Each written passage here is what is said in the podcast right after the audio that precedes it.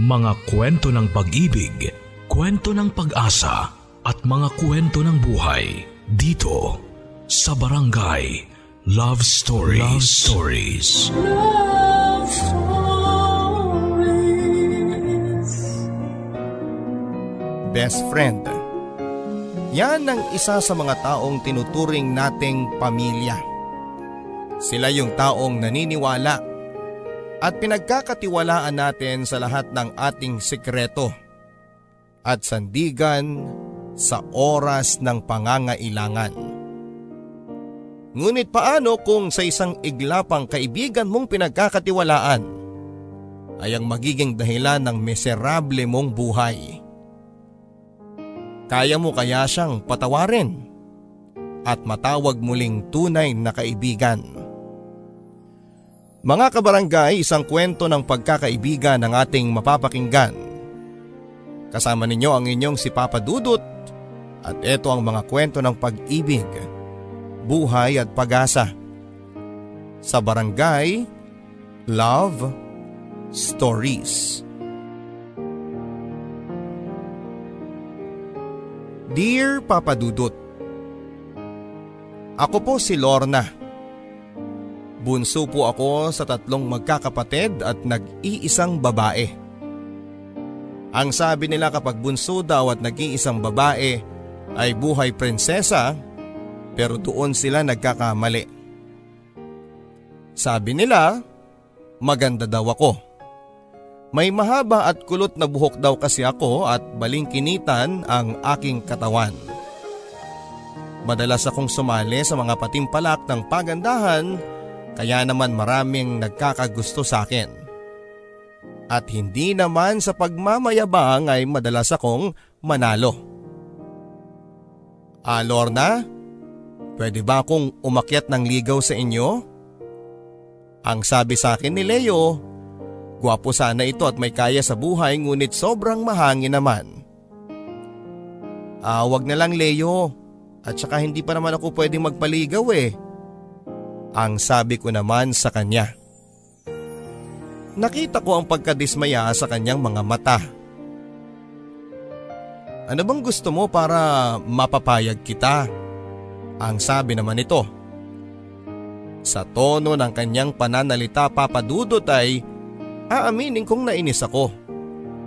Bakit kailangan ba eh may kondisyon para magustuhan ka ng isang tao? Ang sabi ko naman sa kanya na may mataas na tono.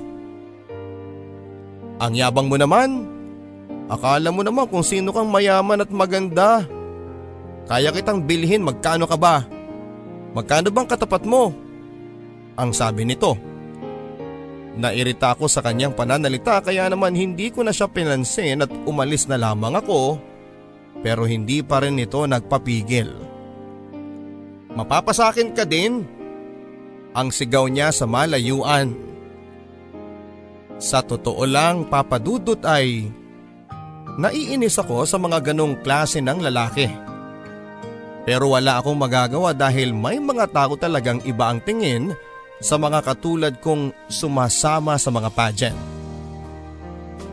Masakit man isipin pero alam kong balang araw ay makikilala ko rin ang lalaking magmamahal at tatanggap sa akin.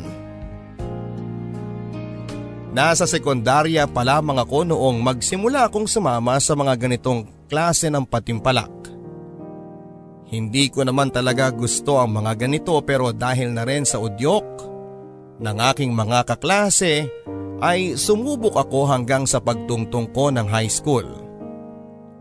Ganda ang naging puhunan ko para makatulong sa aking mama. Bata pa lamang kasi ako nang iwan kami ni Papa. Dahil sumama siya sa kanyang kirida na di hamak na mas bata kay Mama. Nakita ko ang sakripisyo ni Mama sa akin at nakita ko kung paano siya nahirapan sa mga pagsasama nila ni Papa noon. Alam ko kung gaano kamahal ni Mama si Papa. Pero dahil na rin sa sobrang sakit ng naramdaman nito, ay tuluyan na rin siyang bumitaw sa kanilang pagsasama. Napapakinggan mo ba yung sinasabi mo, Mildred? Ang pabulyaw na sabi ni Papa kay Mama. Fredo, tama na. Pagod na ako. Hindi ko na kaya ang mga pinaggagawa mo. Ang mangiyak-ngiyak na sabi naman ni Mama. Makasarili ka, Mildred. Inuna mo pa yung nararamdaman mo kaysa sa mga anak mo. Paano mo sila palalakihin ng walang ama? Ang panunumbat naman ni Papa. Tuluyan ang bumagsak ang kanina pang nangingilid na luha ni Mama. Alam mo kung gaano kita kamahal? Nakaya kong ibigay ang lahat-lahat sa iyo, pero anong ginawa mo? Sinamantala mo ang pagmamahal kong yon. Alam mo ba kung gaano kahirap isipin na may kasama kang babae? Na siya yung pinapahalagahan mo at hindi kami ng mga anak mo. Kaya Fredo, utang na loob. Umalis ka na. Umalis ka na sa buhay namin. Ang sabi naman ni Mama. Naramdaman ko ang hirap sa kanyang kalooban, kaya naman nahahabag ako sa kanya, Papa Dudut. Pagsisisihan mo tong ginawa mong to, Mildred. Alam kong babalik ka at luluhod ka sa harap ko para bumalik ako sa inyo. Tandaan mo yan. Tumalikod na si Papa at sumakay na ng jeep, habang si Mama naman ay patuloy sa pag-iyak. Ang sabi ko sa sarili ko noon ay hinding-hindi ako magiging katulad ni Papa. Pinangako ko sa sarili ko, Papa Dudut, na magsusumikap ako at magtatagumpay para kay Mama. Pagtungtong ng high school, Papa Dudut, ay ginawa ko ang lahat para makatulong kay Mama. Gaya na lamang ng pagtitinda ng basahan at paglalako ng mga kakanin sa loob ng eskwelahan. Uy, ano ba yan, Lorna? Hindi ka ba nahihiya? Dalaga ka na tapos ganyan pang ginagawa mo? Ang sabi sa akin ni Jennifer. Palibasa ay anak kasi siya ng teacher, kaya hindi niya naiintindihan ang pinagdadaanan ko. Anong masama sa ginagawa ko? Eh hindi naman ako nagnanakaw. Marangal naman ang ginagawa ko. Ang sabi ko naman sa kanya. Grabe naman niyang marangal na yan eh. Tinatawanan ka kaya ng mga kaklase natin. Sayang, maganda ka pa naman sana. Mahirap lang talaga. Ang mataray na sagot nito sa akin. Gusto kong patulan ang kanyang pang-aasar, Papa Dudut, dahil medyo masakit ang tabas ng kanyang pananalita. Okay lang, basta alam ko na ginagawa ko ang lahat para sa pag-aaral ko. Maswerte ka pa rin kasi andyan ang mama mo. Mayaman ka, hindi ba? Ang sabi ko sabay alis na sa pwestong yon malapit sa kantin. Hindi ko maiwasang mapaluha dahil kung hindi sana ng babae si Papa ay hindi mangyayari sa akin to. Okay ka lang ba? Ang tanong sa akin ni Joanne, ang bago kong kaklase na maganda rin, mukhang mayaman pero hindi mayabang katulad ni Jennifer. Okay lang ako. Ang maikling sagot ko dito. Inabot niya ang kanyang kulay asul na panyo na bulaklakin at sinabing, Lorna, iiyak mo lang. Tumingin ako sa kanya at nangingilid na ang aking mga luha. Lorna, kailangan mong umiyak paminsan-minsan. Hindi naman yan dahilan para masabing mahina ka. Pero kailangan mo ding ilabas yan para mabawasan kung ano man ang nararamdaman mo. Ang patuloy na payo nito sa akin. Hindi ko alam, Papa Dudut, pero bigla na lamang akong napahagulhol. Pilit kong tinatanong ang sarili ko kung bakit may mga taong kailangang mangmaliit ng kapwa para mapatunayan lang na mas nakakalamang sila. Salamat, Joanne. Hindi pa kita masyadong kilala pero gumaan ang loob ko.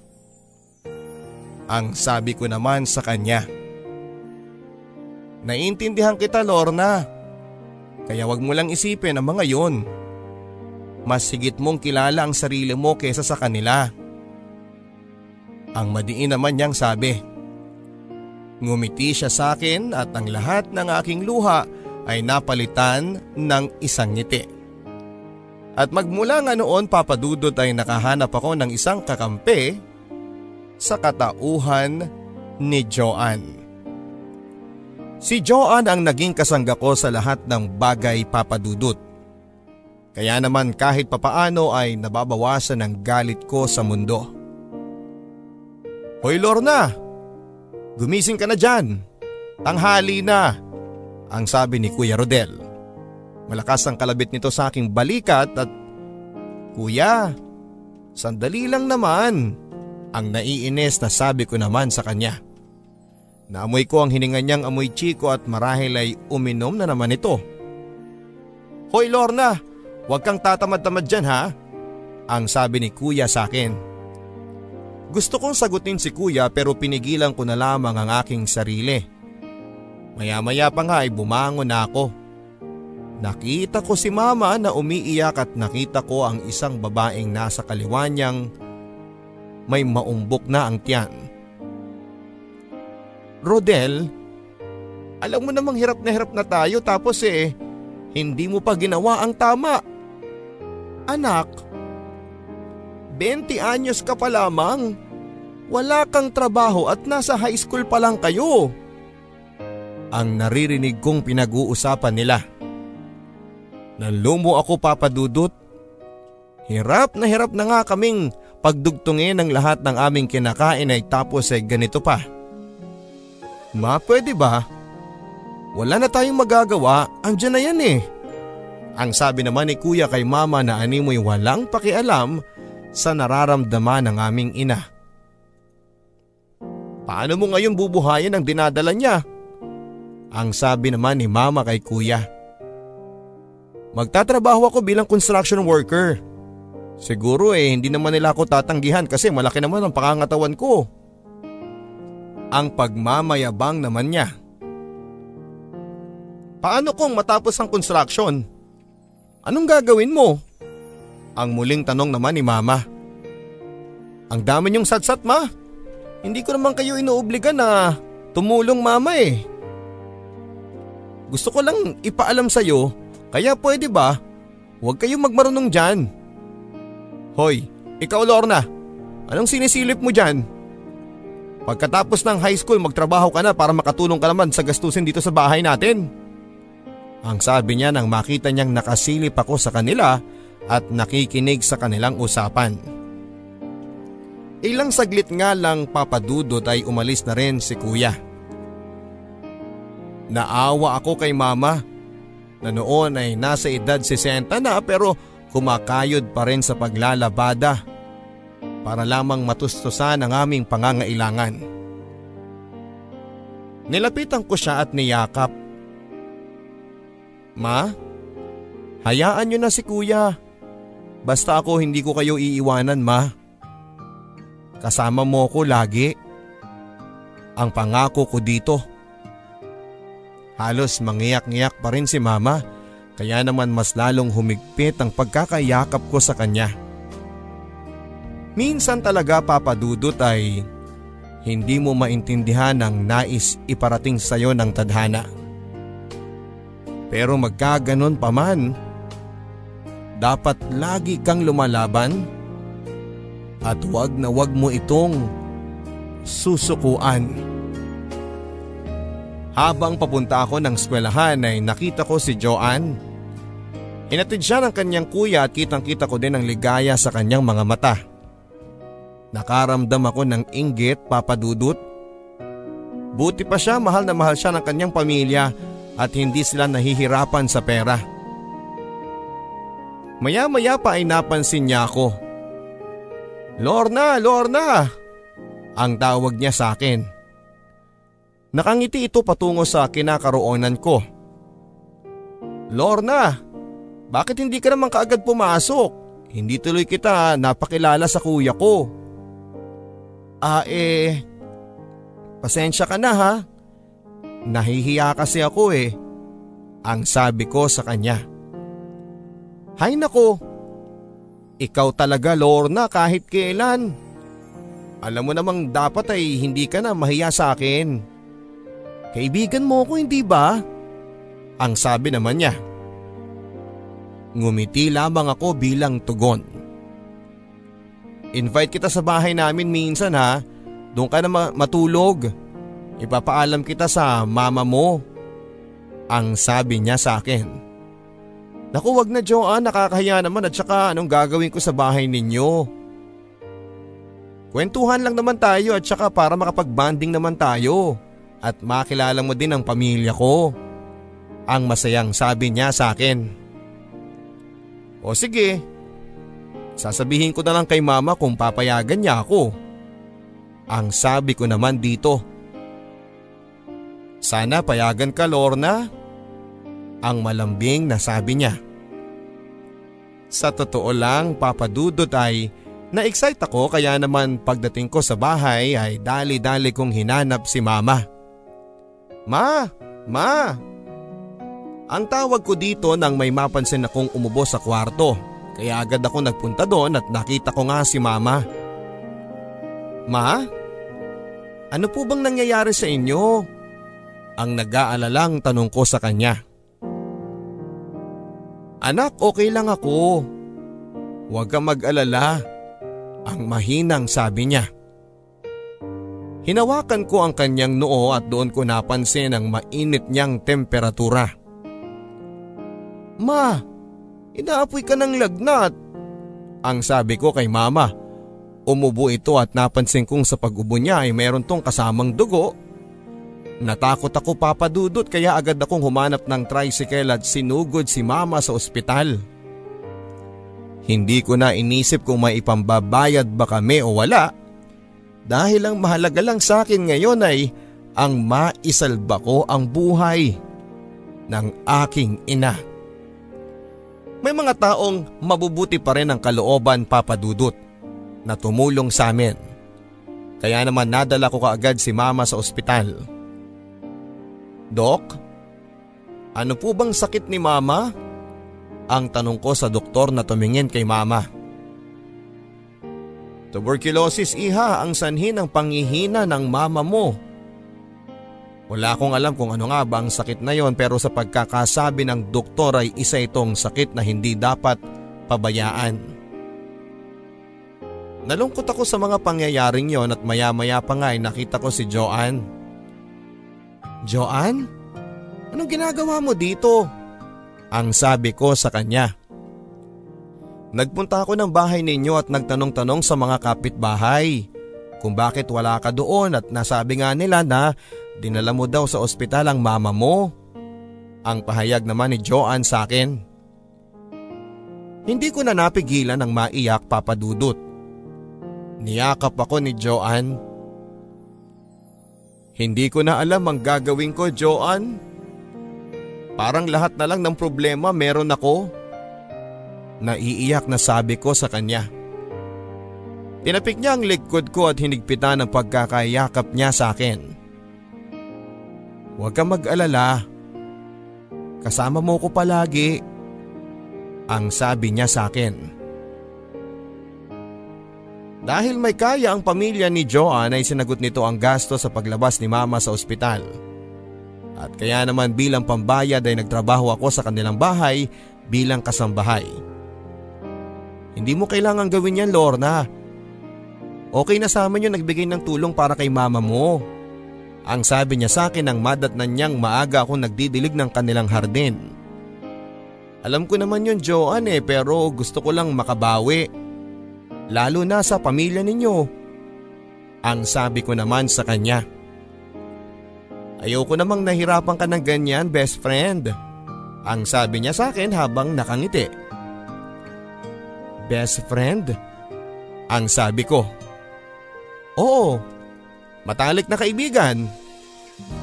Alam mo, sa'yo ko lang nakita ang pagiging isang totoong tao dahil marami sa kanila lumalapit at nakikipagkaibigan lang sa akin dahil may kaya ako sa buhay. Pero iba ka Lorna. Nakita ko ang pagiging totoong tao mo. ang sabi niya sa akin.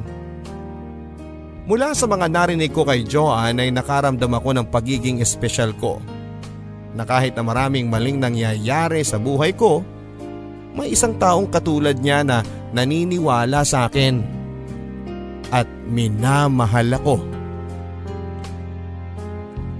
Pagkaraan nga ng ilang araw, Papa Dudut, ay nakalabas na rin si Mama. Pero kailangan kong humanap ng paraan para madugtungan ang kanyang gamutan. "Lorna, bakit parang balisa ka ata? Anong problema?" Ang tanong sa akin ni Joanne nang makita niya ako mag-isa sa silong ng mangga sa tambayan ng eskwelahan namin. "Ah, wala, Joanne," maikling tugon ko naman sa kanya. Napansin kong hindi ito kumbinsido sa mga sinabi ko sa kanya, kaya naman kinulit pa rin niya ako. "Lorna, kilala kita, kaya sabihin mo na," ang sabi niya sa akin. "Joanne, kailangan kong matustusan ang gamutan ni nanay eh. Kailangan niya ako. Wala nang magagawa ang mga kuya ko dito dahil halos hindi na nga kami nila madalaw ni Mama. Ayoko na sanang sabihin kay Joanne dahil baka tulungan na naman niya ako, pero ano pa nga ba ang magagawa ko? May alam akong pwede mong maging trabaho kung papayag ka lang sana," ang sabi niya sa akin. Napakunot noo ang aking noo at napaisip ako kung ano bang klaseng trabaho yon. "Ano ba yun, Joanne?" ang tanong ko naman sa kanya. "Naghahanap kasi kami ng makakasama sa bahay. Kung pwede sana kahit na hindi ka stay in, magwawalis ka lang o kaya naman ay maglalaba tuwing wala tayong pasok. Yun ay kung gusto mo lang," ang sabi niya sa akin. Napaisip ako, Papa Dudut, dahil isa lang naman ang gusto ko, ang maging maayos ang kalagayan ni Mama. "Sige, pumapayag ako," ang maikling tugon ko sa kanya. "Sigurado ka ba?" ang tanong nitong muli sa akin. "Oo, Joanne. Wala naman akong hindi gagawin para kay Mama," yumakap siya sa akin. Minsan hindi ko talaga maiwasang mainggit kay Joanne dahil maginhawa ang buhay nito at masaya ang kanyang pamilya. Samantalang ako, watak-watak na nga ang pamilya ko ay naghihirap pa. Hindi nga nagtagal, Papa Dudut, ay nagumpisa na akong mamasukan kina Joanne. Maganda ang kanilang bahay, pero pinili nitong mag-aral sa pampublikong paaralan para daw matuto siya sa buhay ng katulad namin. At dahil sa pagpasok ko sa buhay nila, nila Joanne, ay mas nakilala ko siya ng lubusan. At lalo na mga bagay-bagay na akala kong dapat ay kainggitan ko sa kanya. Nasa bandang alas sais na ng umaga noon, Papa Dudut, nang makita ko ang mga magulang ni Joanne na nagtatalo sa kusina. Narinig ko ang ingay kaya naman sinilip ko muna, kaya hindi muna ako pumasok. Alam kong mali, pero sumilip ako sa may maliit na buta sa silid ng pintuan at doon ko nakita ang paninipa at pananadyak ng kanyang ama sa mama nila. "Malandi kang babae ka? Kung kani-kanino ka sumasama?" ang bulyaw ng papa ni Joanne sa kanyang ina. "George, hindi yan totoo. Kanino ba ba nalaman yan?" ang sabi niya. Sinampal ng papa ni Joanne ang kanilang ina. Tinadyakan at kung ano-ano pang mga masasakit at masisela na salita ang mga narinig ko. Maya-maya pa ay nakita ko na si Joanne at pinigilan niya ang pag-aamok ng kanyang ama. Hindi ako makapaniwala, Papa Dudut, na ganoon palang pamilya ang meron ng kaibigan ko. Ang buong akala ko ay perpekto sila, pero hindi naman pala. Nakita ko si Joanne sa kanilang hardin habang ako ay nagdidilig ng halaman. Nilapitan ko siya dahil nakita ko ang kanyang malayong tingin. "Uy, Ang lalim ng buntong hininga mo dyan ah. Ang sabi ko sa kanya. Ah, wala to. May iniisip lang ako. Ang sabi niya sa akin. Sabihin mo na. Parang hindi mo naman ako kaibigan eh. Share mo naman. Ang pangungulit ko dito. Bata pa lamang ako nung malaman kong hindi na pala ganun kasaya ang aking pamilya. Si Mama ang unang nagkamali at dahilan yon ng pagkakaroon ng diferensya ni Papa sa pag-iisip dahil dahil daw yon sa depresyon. Kaya naman sa tuwing makikita ni Mama na may kausap si Mama na lalaki, lagi na lamang niya itong sinasaktan. Masakit sa akin, Lorna, na makitang ganun ang pamilya ko. Pero wala akong magagawa hanggang sa malaman ko na lamang na okay na palang pag-iisip ni Papa pero patuloy pa rin siya sa ginagawa niya kay Mama. Ang sabi nito sa akin. Nahabag ako sa kanya, Papa Dudut.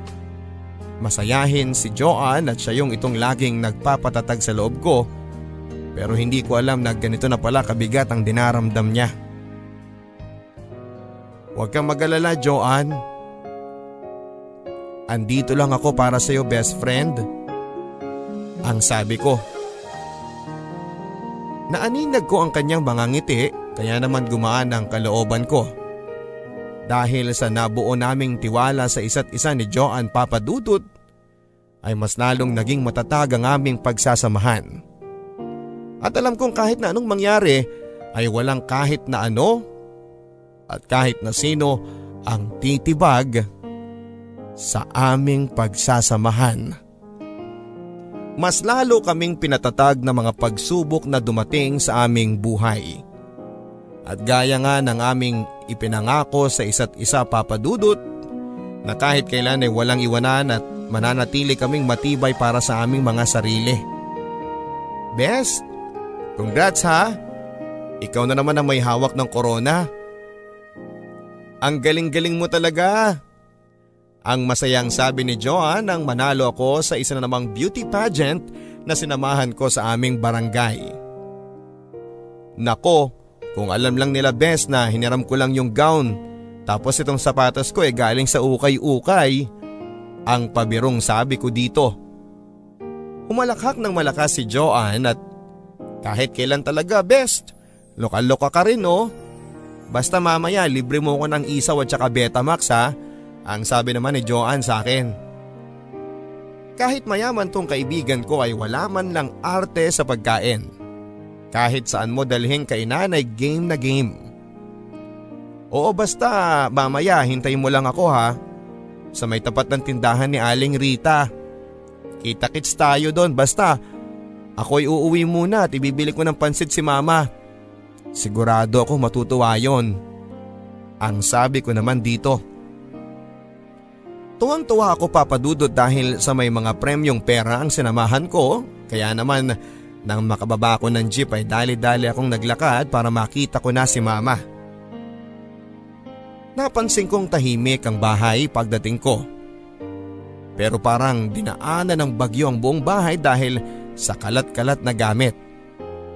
Kinabahan na ako, Papa Dudut, kaya naman pinuntahan ko agad si Mama sa kwarto at baka nagtutupi lamang ito ng damit niya sa aparador.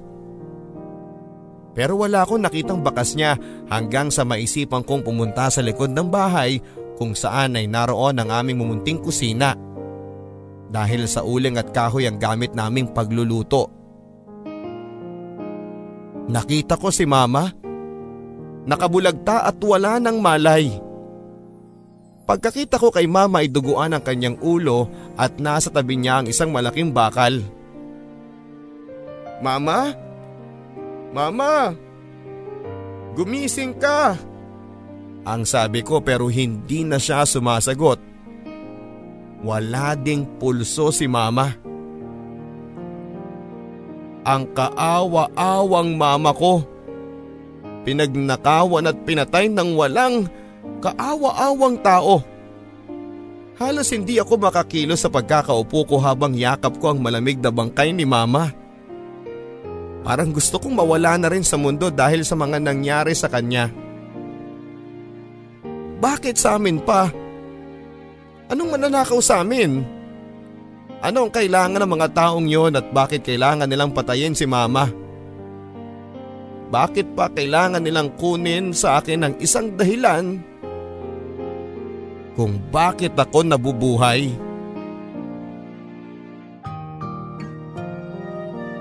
Isang linggo ang lumipas, Papa Dudut, at nailibing na rin si Mama. Dahil sa wala akong kakayahan para sa mga gastos, sa pagpapalibing kay Mama ay kung saan saan ako nagpunta para humingi ng tulong. Umuwi din ang aking mga kuya na parehong naninirahan na sa Cebu, samantalang kami ni Mama ay naiwan dito sa Romblon. Hindi rin nagtagal ay nahuli din ang may gawa kay Mama, kaya naman nabigyan din ng hustisya ang kanyang pagkamatay. Sa pagkawala naman ni Mama, ay para na rin binaon sa lupa ang buhay ko. Si Mama lang ang kasama ko at dahilan ko para magsumikap, tapos ay nawala pa siya. Mag-isa na lamang ako sa buhay at sobrang lungkot, dahilan ng pagtigil ko din ng pag-aaral at paghinto na rin sa pagsali sa mga beauty pageant. Bes, ano bang nangyayari sa'yo? Ang tanong sa akin ni Joan nang minsang puntahan niya ako sa bahay.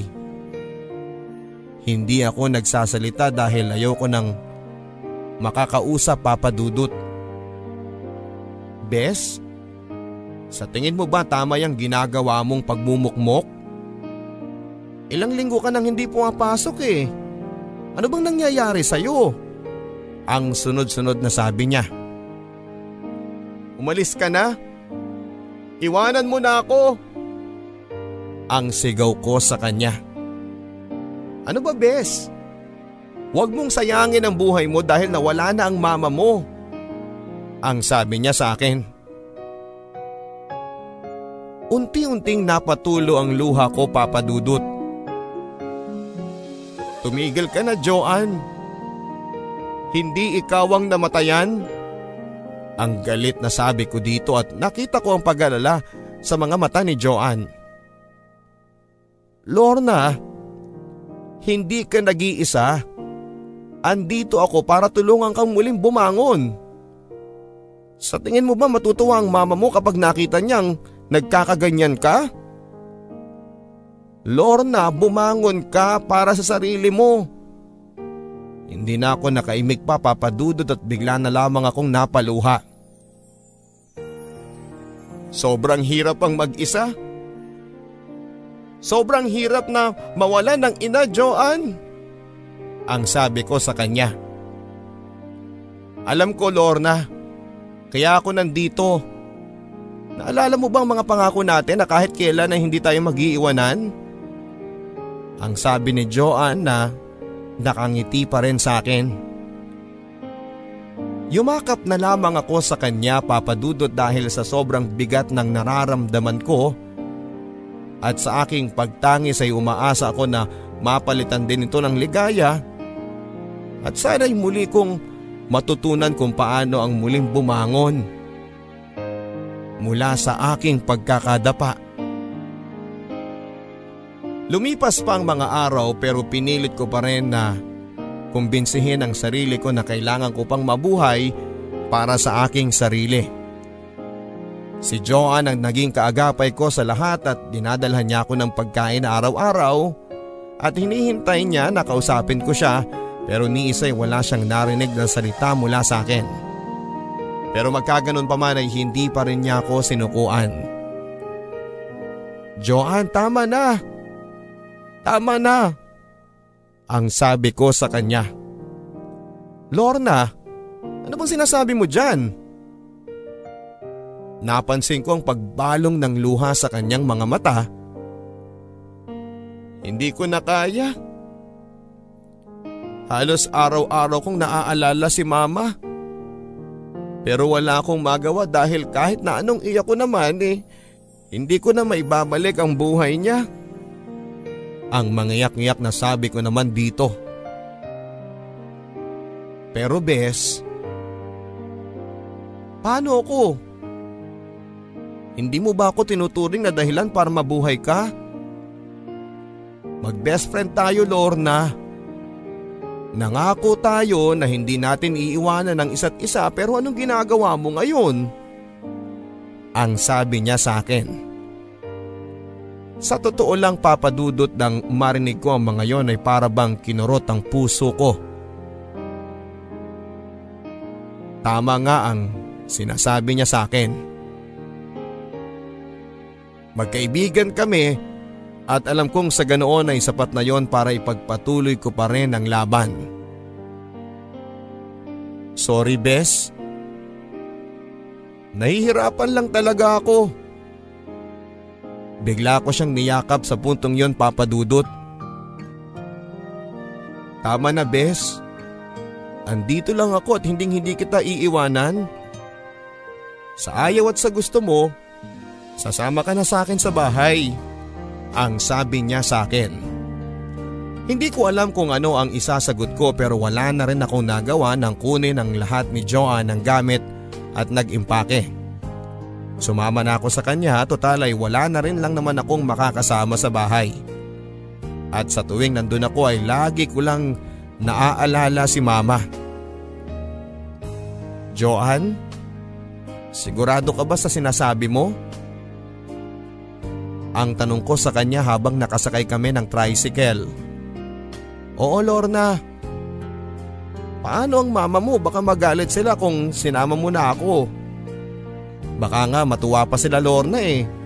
Mabait naman ang mga magulang ko at kung sino ang mahal ko ay mahal din nila. Ang sabi niyang muli sa akin. Nang makarating na kami sa bahay nila Joanne ay lumakas ang pintig ng dibdib ko. Natatakot ako, Papa Dudut, dahil baka naman hindi nila ako matanggap. Pero laking gulat ko na lamang nang ilang sandali pa ay lumabas ang mama niya at sinalubong ako ng yakap. Sabay sabing, maligayang pagbabalik, Lorna. Kahit papaano ay napawi ang mga pangamba ko. Ang totoo niyan, Papa Dudut, ay hindi ko talaga alam kung anong mangyayari sa akin at kung paano ako muling babangon. Pero alam kong basta kasama ko ang best friend kong si Joanne ay makakaya ko ang anumang unos na dumating sa aking buhay. Sa paglipat ko ng bahay ay doon ko mas lalong nakilala ang best friend ko, Papa Dudut. Kaya naman mas lalo akong napamahal sa kanya. Tinulungan ako ng kanyang mga magulang na makatapos ng high school at makapag-aral sa kolehiyo. Pero lahat ng iyon ay binabalik ko sa pamamagitan ng pagtulong sa mga gawaing bahay.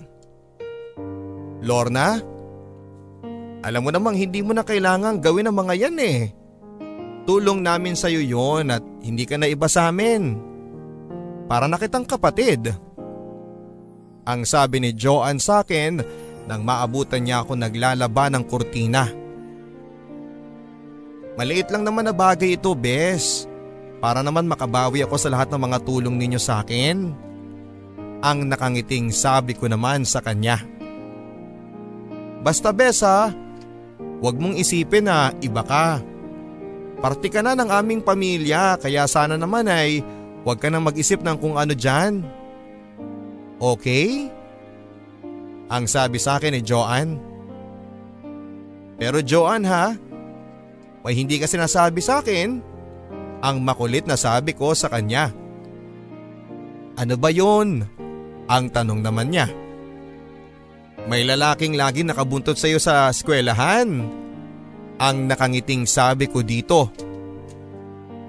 Ah, si Ramon. Nako, sobrang kulit nun. Gustong manligaw eh, ang sabi ko naman. Hindi pwede. Ang seryosong sagot sa akin ni Joanne.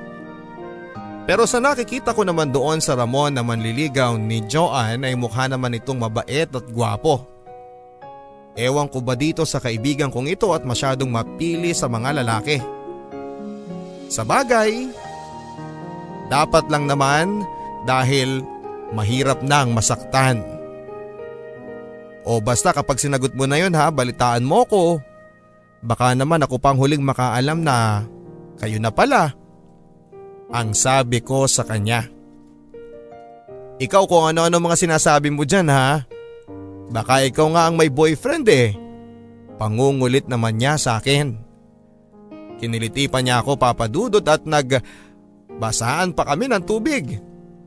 Para kaming mga bata. Kung sana, gano'n na lang palagi, pero may mga bagay talaga na hindi mo aakalain na mangyayari.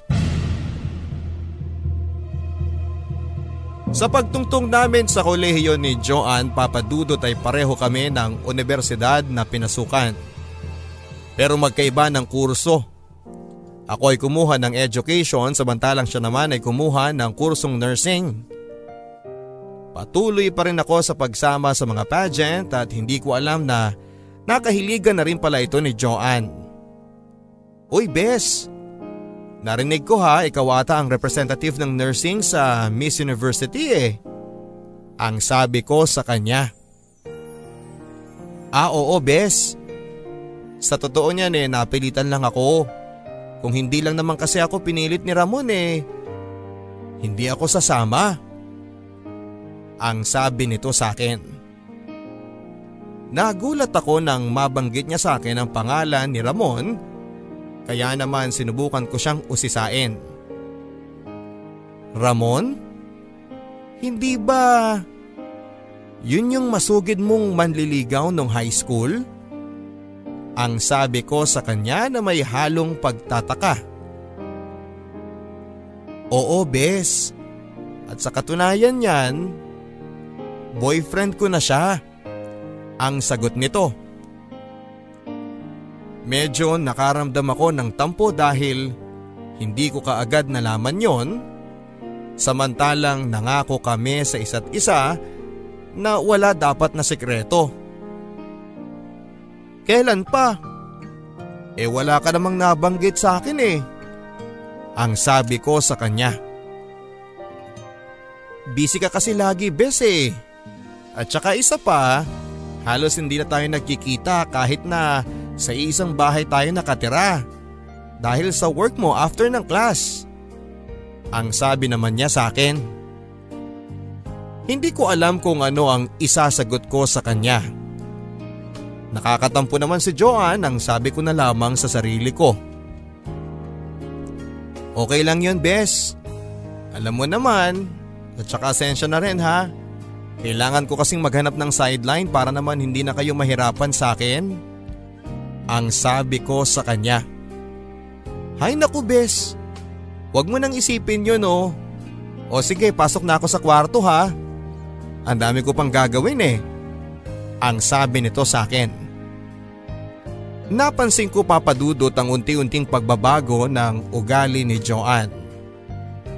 Hindi ko din maintindihan, simula ng pagtungtong namin ng kolehiyo ay hindi na siya madalas na nakikipagkwentuhan sa akin.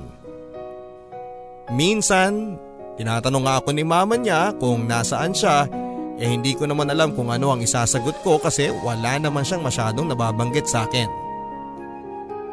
Tapos, magiging kakompetensya ko pa siya sa gaganapin na pageant. Ang laki na talaga ng pinagbago niya, samantalang dati ay simple lamang si Joanne. Pagdating ko ng bahay ay dumediretso kaagad ako sa kusina at naabutan ko ang papa ni Joanne. Tito, magandang gabi po.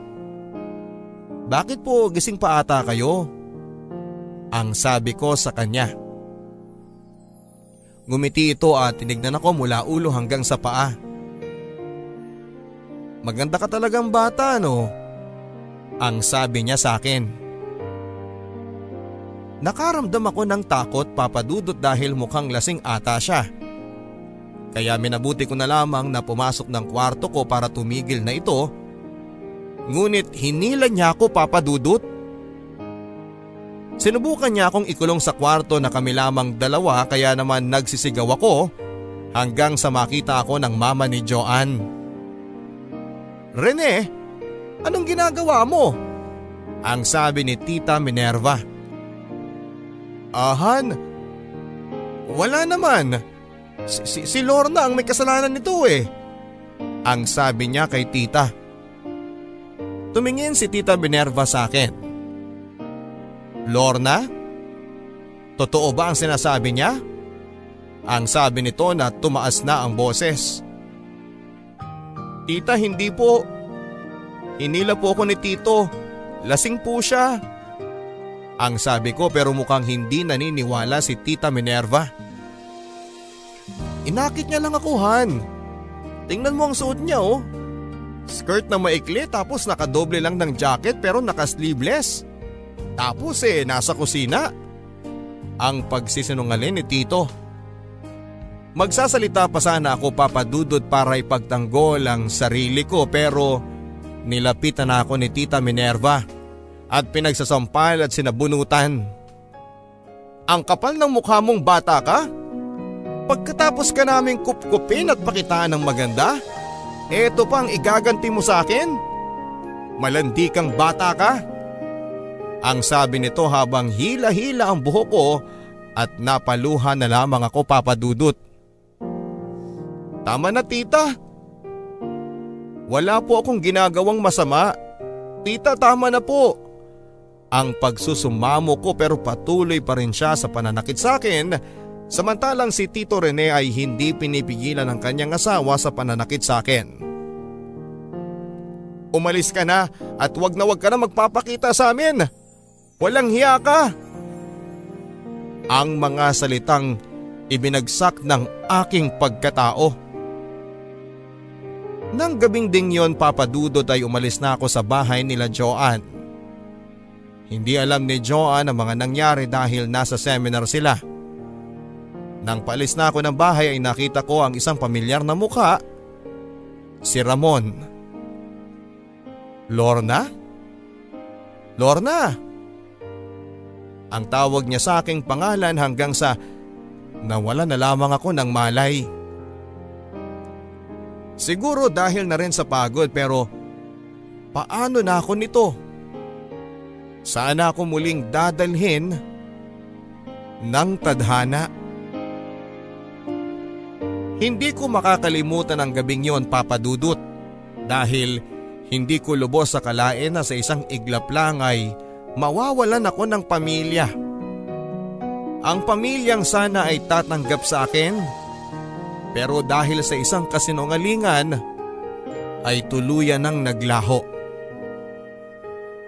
Natagpuan ko na lamang ang sarili ko sa isang lugar kasama si Ramon.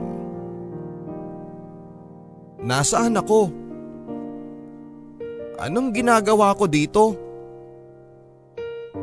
Ang sabi ko nang magising ako.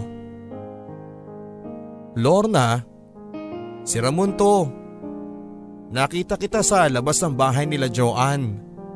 Susundin ko sana siya eh, kaso eh, yun nga, bigla ka na lang nahimatay kaya inuwi na kita rito sa boarding house ko. Ang sabi niya sa akin. Aalis na ako. Hahanap na muna ako ng matutuluyan. Ang sabi ko sa kanya. Lorna, wag mo nang isipin yon. Habang wala ka pang nakikitang maayos na tirahan, eh dito ka na muna sa akin. Ang sabi niya. Hindi ko alam kung bakit mabait siya sa akin, samantalang hindi naman kami gaanong magkakilala. Kung iniisip mo na may gagawin ako masama sa iyo, pues nagkakamali ka doon. Ang sabi niya na seryoso. Wala naman akong sinasabing ganyan. Ayoko lang na ibang isipin ni Joanne kapag nalaman niya. Ang sagot ko naman sa kanya. Wala ka dapat na ipag-alala. Hindi natin ipapaalam kay Joanne. Pwede bang ilihim na muna natin to? Ang pakiusap niya sa akin. Hindi ko maintindihan at bakit parang ang bait-bait nito sa akin. Pero dahil sa wala akong magagawa ay tinanggap ko na lamang yon. Nalungkot ako sa mga nangyari. Pagpasok ko ay agad kong nakita si Joanne. Bes, ang tawag ko sa kanya. Napakawalang hiya mo? Ano? Pagkatapos kitang ituring na kapatid, ganito palang igaganti mo sa amin? Ahas ka, Lorna. Kailangan mo pa talagang manira ng pamilya ng may pamilya? Ang sabi niya. Pinagtitinginan na kami ng mga tao kaya hindi ko na lamang pinatulan pa si Joanne. At inisip ko na lamang ang mga mabubuting ginawa niya sa akin magmula nang mawala si Mama. Siguro naghahanap ka na ngayon ng sugar daddy, no? Para mahutotan mo. Sa bagay, malandi ka naman talaga eh. Ang sabi niya sa akin. Pinili ko na lamang na lumayo kahit nangingilid na ang aking mga luha. Napakasakit isipin na ang taong akala kong kayang umintindi sa akin ay magkakaganito at iiwanan na lamang ako na parang wala kaming pinagsamahan. Nawala na ako ng ganang pumasok, Papa Dudut, at parang wala nang patutunguhan ang aking buhay. Nagtanim ako ng sama ng loob sa lahat ng tao. Lalong-lalo na sa taong akala ko ay tapat sa akin at hindi ako iiwanan. Ang aking ex-best friend na si Joanne. Pansamantala muna akong namalagi sa boarding house ni Ramon. Nalagi namang wala doon at hindi na umuuwi. Kapag tinatanong ko siya kung ano ang pinagkakabalahan niya ay lagi na lamang niyang sinasabi sa akin na may trabaho daw siya. Pinagpatuloy ko ang pageant kung saan ay si Joanne ang makakalaban ko. Nang gabing yon ay nandoon ang kanyang pamilya at nandoon din si Joanne. Ang kapal din ang mukha mo, no? Talagang tinuloy mo pa yung contest at talagang kakalabanin mo talaga ako. Ang sabi niya sa akin nang magkasalubong kami sa may backstage. Joanne, pwede ba? Wala akong balak na patulan ka. Alam mo sa inaasal mo, parang hindi mo ko naging kaibigan. Hindi ko lubos akalain, Joanne, na magiging ganyan ka sa akin. Pagkatapos ng lahat ng pinagsamahan natin, ang sabi ko sa kanya. Ang iba naming kalaban ay nakatingin lamang sa amin. Wow! Ang lakas naman ng loob mo ngayon na sabihin sa akin ang mga salitang pagkakaibigan na minsan eh hindi mo alam kung ano nga ba ang ibig sabihin yan. Ang panunumbat niya sa akin. O tama na yan, sasabihin na nila ang winners. Ang sabi ng isa naming kasama sa pageant, kaya naman tumigil na rin ako. Samantalang tinititigan niya ako ng matalim at bumulong sa akin ng manggagamit. Halos mapaluhan na lamang ako, Papa Dudut, dahil hindi ko alam na ganoon naabot ang isang kasinungalingan. And our Miss University is no other than contestant number eight.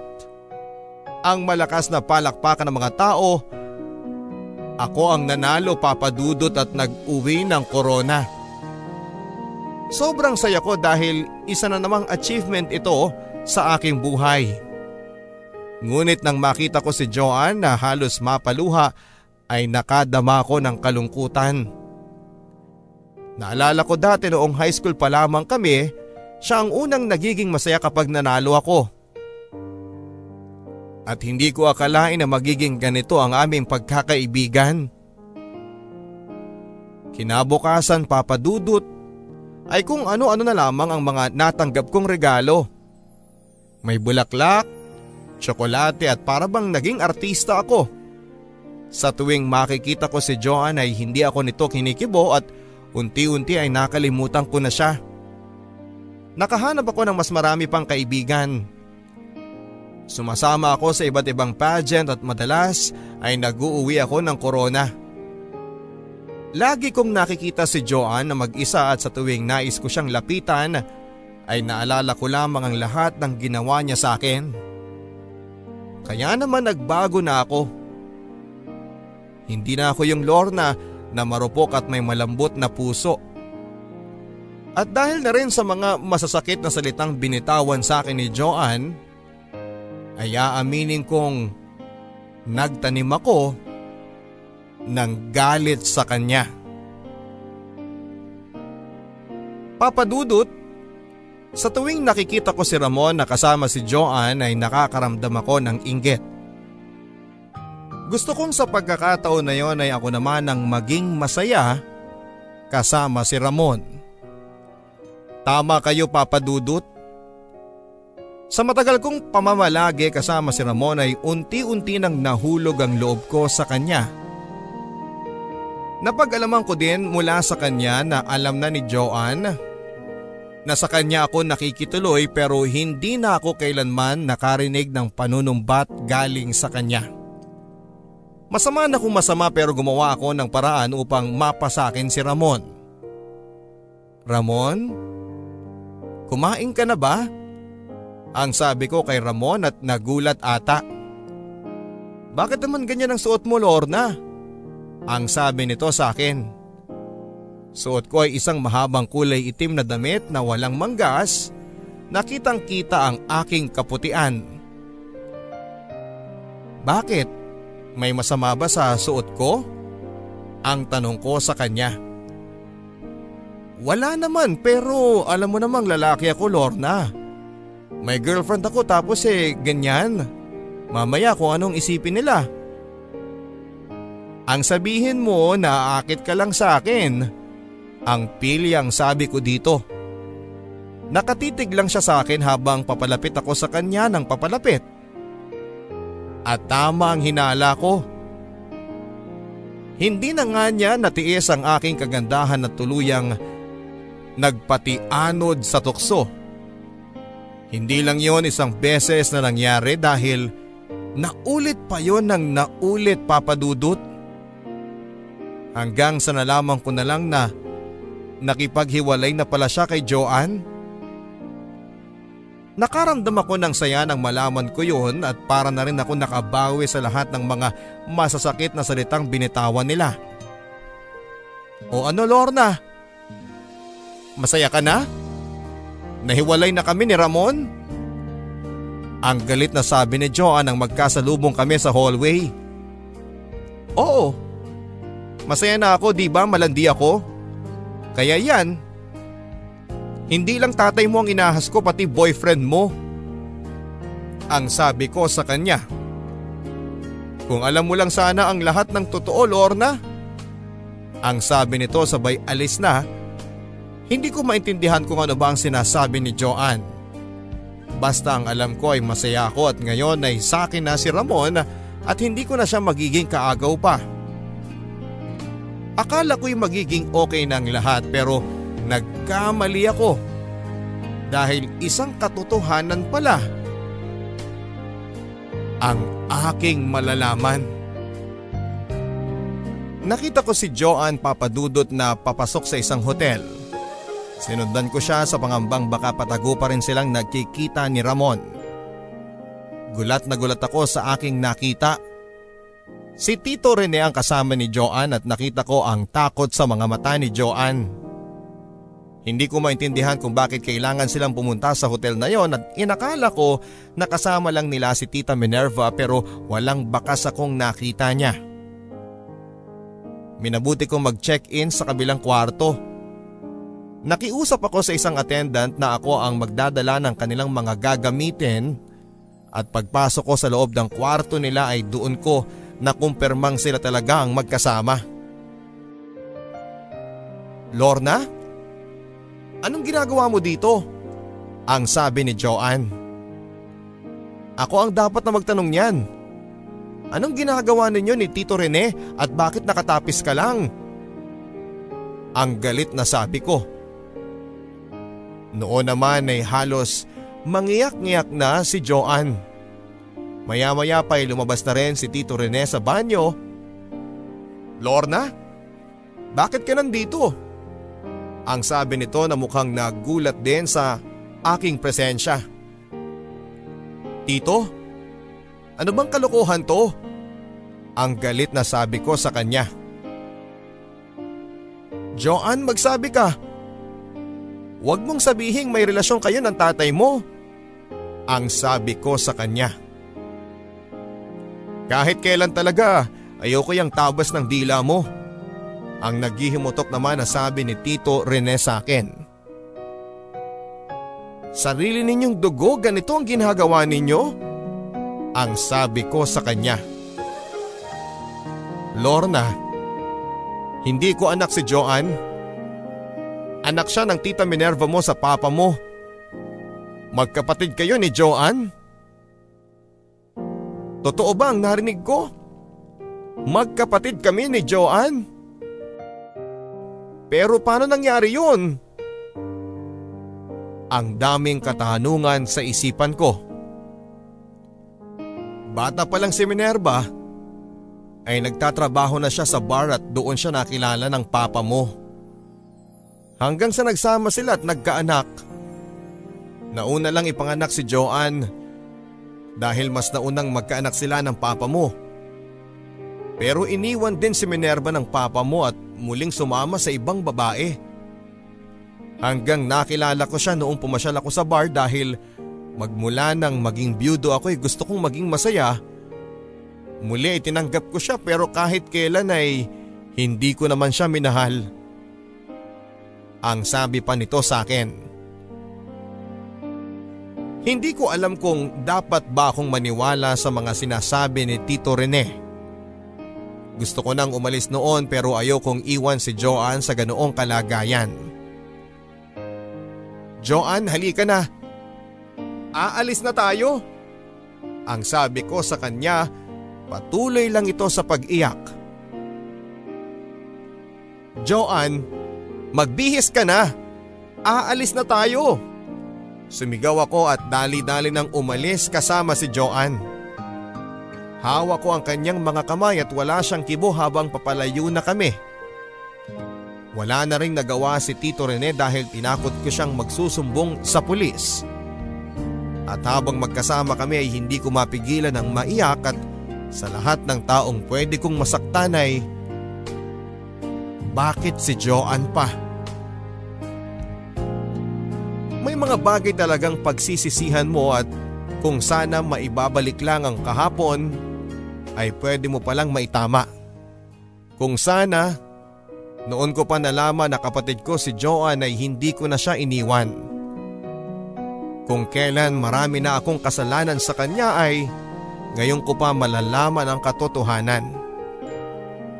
Walang imik si Joanne at hanggang sa ngayon, Papa Dudut, ay gulat at pagkabigla pa rin ang kanyang nararamdaman. Pumunta muna kami sa isang malapit na kainan. Nag-order ako ng mainit na goto para sa aming dalawa at hinintay ko na magkwento siya pero ilang minuto lamang itong walang imek at sumubo ito. Maya-maya pa ay unti-unting tumulo na ang kanyang mga luha. Gabi-gabi niya akong kinakatok sa kwarto ko sa tuwing wala si Mama. Wala akong magawa dahil nagbabanta siyang idadamay niya si Mama. Lalo ka na. Kaya naman ang nalaman kong pinagbantaan niyang pagsamantalahan ka. Minabuti kong paniwalain ka na galit ako sa iyo para hindi ka na bumalik sa bahay at lumayo ka na. Naging miserable ang buhay ko. Gustong gusto kong sabihin ang lahat ng ito kaya lang eh. Natatakot ako at baka ipagtabuyan mo lang ako. Ang sabi niya sa akin. Habang nagkwekwento si Joanne, ay gusto kong maggalit sa sarili ko. Kung bakit hindi ko siya nagawang ipaglaban. Sorry Joanne, pero bakit hindi mo sinabi sa akin na magkapatid tayo? Ang tanong ko sa kanya. Ayokong layuan mo ako. Alam ko kasing kami ni Mama ang naging dahilan kaya nasira ang buhay ninyo. Kaya naman ang malaman ko sa tunay nating ama na may kaedad akong anak niya ay hinanap kita at maswerte pa rin ako dahil hindi malayo ang bahay ninyo. Kaya minabuti kong mag-transfer sa public school para maging malapit sa iyo. At hindi nga ako nabigo pero Hindi ko din naman akalain na mas mahihirapan ka pala sa bahay. Patawarin mo ko, Lorna. Ang sabi ni Joan at iyak siya ng iyak. Ako ang dapat na patawarin mo, Joan. Iniwan kita at hindi ko pinaglaban ang pinagsamahan natin. Nahihiya ako sa iyo at nagawa kong agawin ang taong nagmamahal sa iyo. Si Ramon. Patawarin mo ako, Joan. Ang pagsusumamo ko sa kanya. Huwag na nating isipin yon. Kalimutan na natin ang lahat. Ang mahalaga ay magkasama na tayo at maayos tayo. Ang sabi naman nito. Nagkayakapan kami, Papa Dudut, at biglang bumalik ang lahat ng aming pinagsamahan. Kadalasan, ako yung naaapi at si Joan ang aking tagapagtanggol, pero sa puntong ito ay oras naman para lumaban ako para sa kanya. Walang iwanan, ha? Ang sabi ko sa kanya. Walang iwanan. Kahit kamatayan pa ang maging hadlang. Ang sabi naman ito. Napahagulhol na lamang kami, Papa Dudut, at hinagka ng bawat isa. Sa pamamagitan man lang noon ay mapawi ang lahat ng sugat ng mga pinagdaanan na naming dalawa. At sa ngayon ay alam ko na nang haharapin ko na ang lahat ng pagsubok na kasama siya. Sinampahan namin ang kaso si Tito Rene at salamat sa Diyos at naipaglaban namin ni Joan ang kaso. At ito ay nakulong ng tuluyan. Nagsimula kaming bumangon ngunit isa na namang problema ang kinakaharap namin.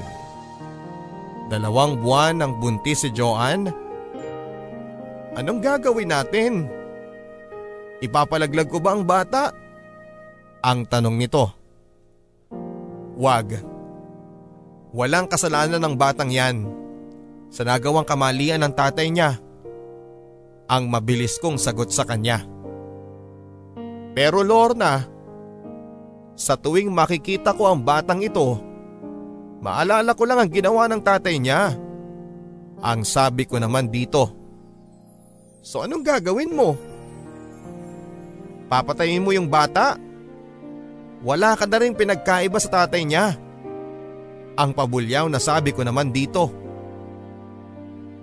Nakakahiya. Paano ko magpapatuloy na pag-aaral? Nadala-dala ko itong batang ito. Ano yun, habang malaki ang tiyan ko? Ang sabi naman ito.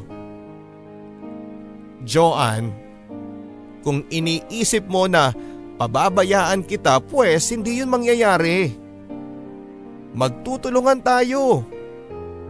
Ang sabi ko dito habang nakatitig sa kanyang bilugang mga mata. Madali lang para sa iyo kasi hindi ikaw ang nasa sitwasyon ko. Ang sabi naman nito sa akin. Joan, dumaan na ako sa maraming pagsubok at saksi ka sa lahat ng yon. Ikaw ang tumulong sa akin para bumangon kaya alam kong makakaya mo yan. Malakas ka at pangako. Hinding-hindi na tayo maghihiwalay pa. Yon ang mariing ipinangako ko sa kanya. Nagdaan pa ang mga araw, Papa Dudut, at nakapagtapos din kami ng pag-aaral. Mahirap nung una pero kinaya namin dahil kami ay magkasama. Nawala na rin si Ramon at nalango pala ito sa pinagbabawal na gamot. Iginapang namin ang lahat para sa katuparan ng aming pangarap. Ilang buwan pa ang lumipas at ang kapanganakan na lang ni Joan ang hinihintay namin. Lorna! Manganganak na ako!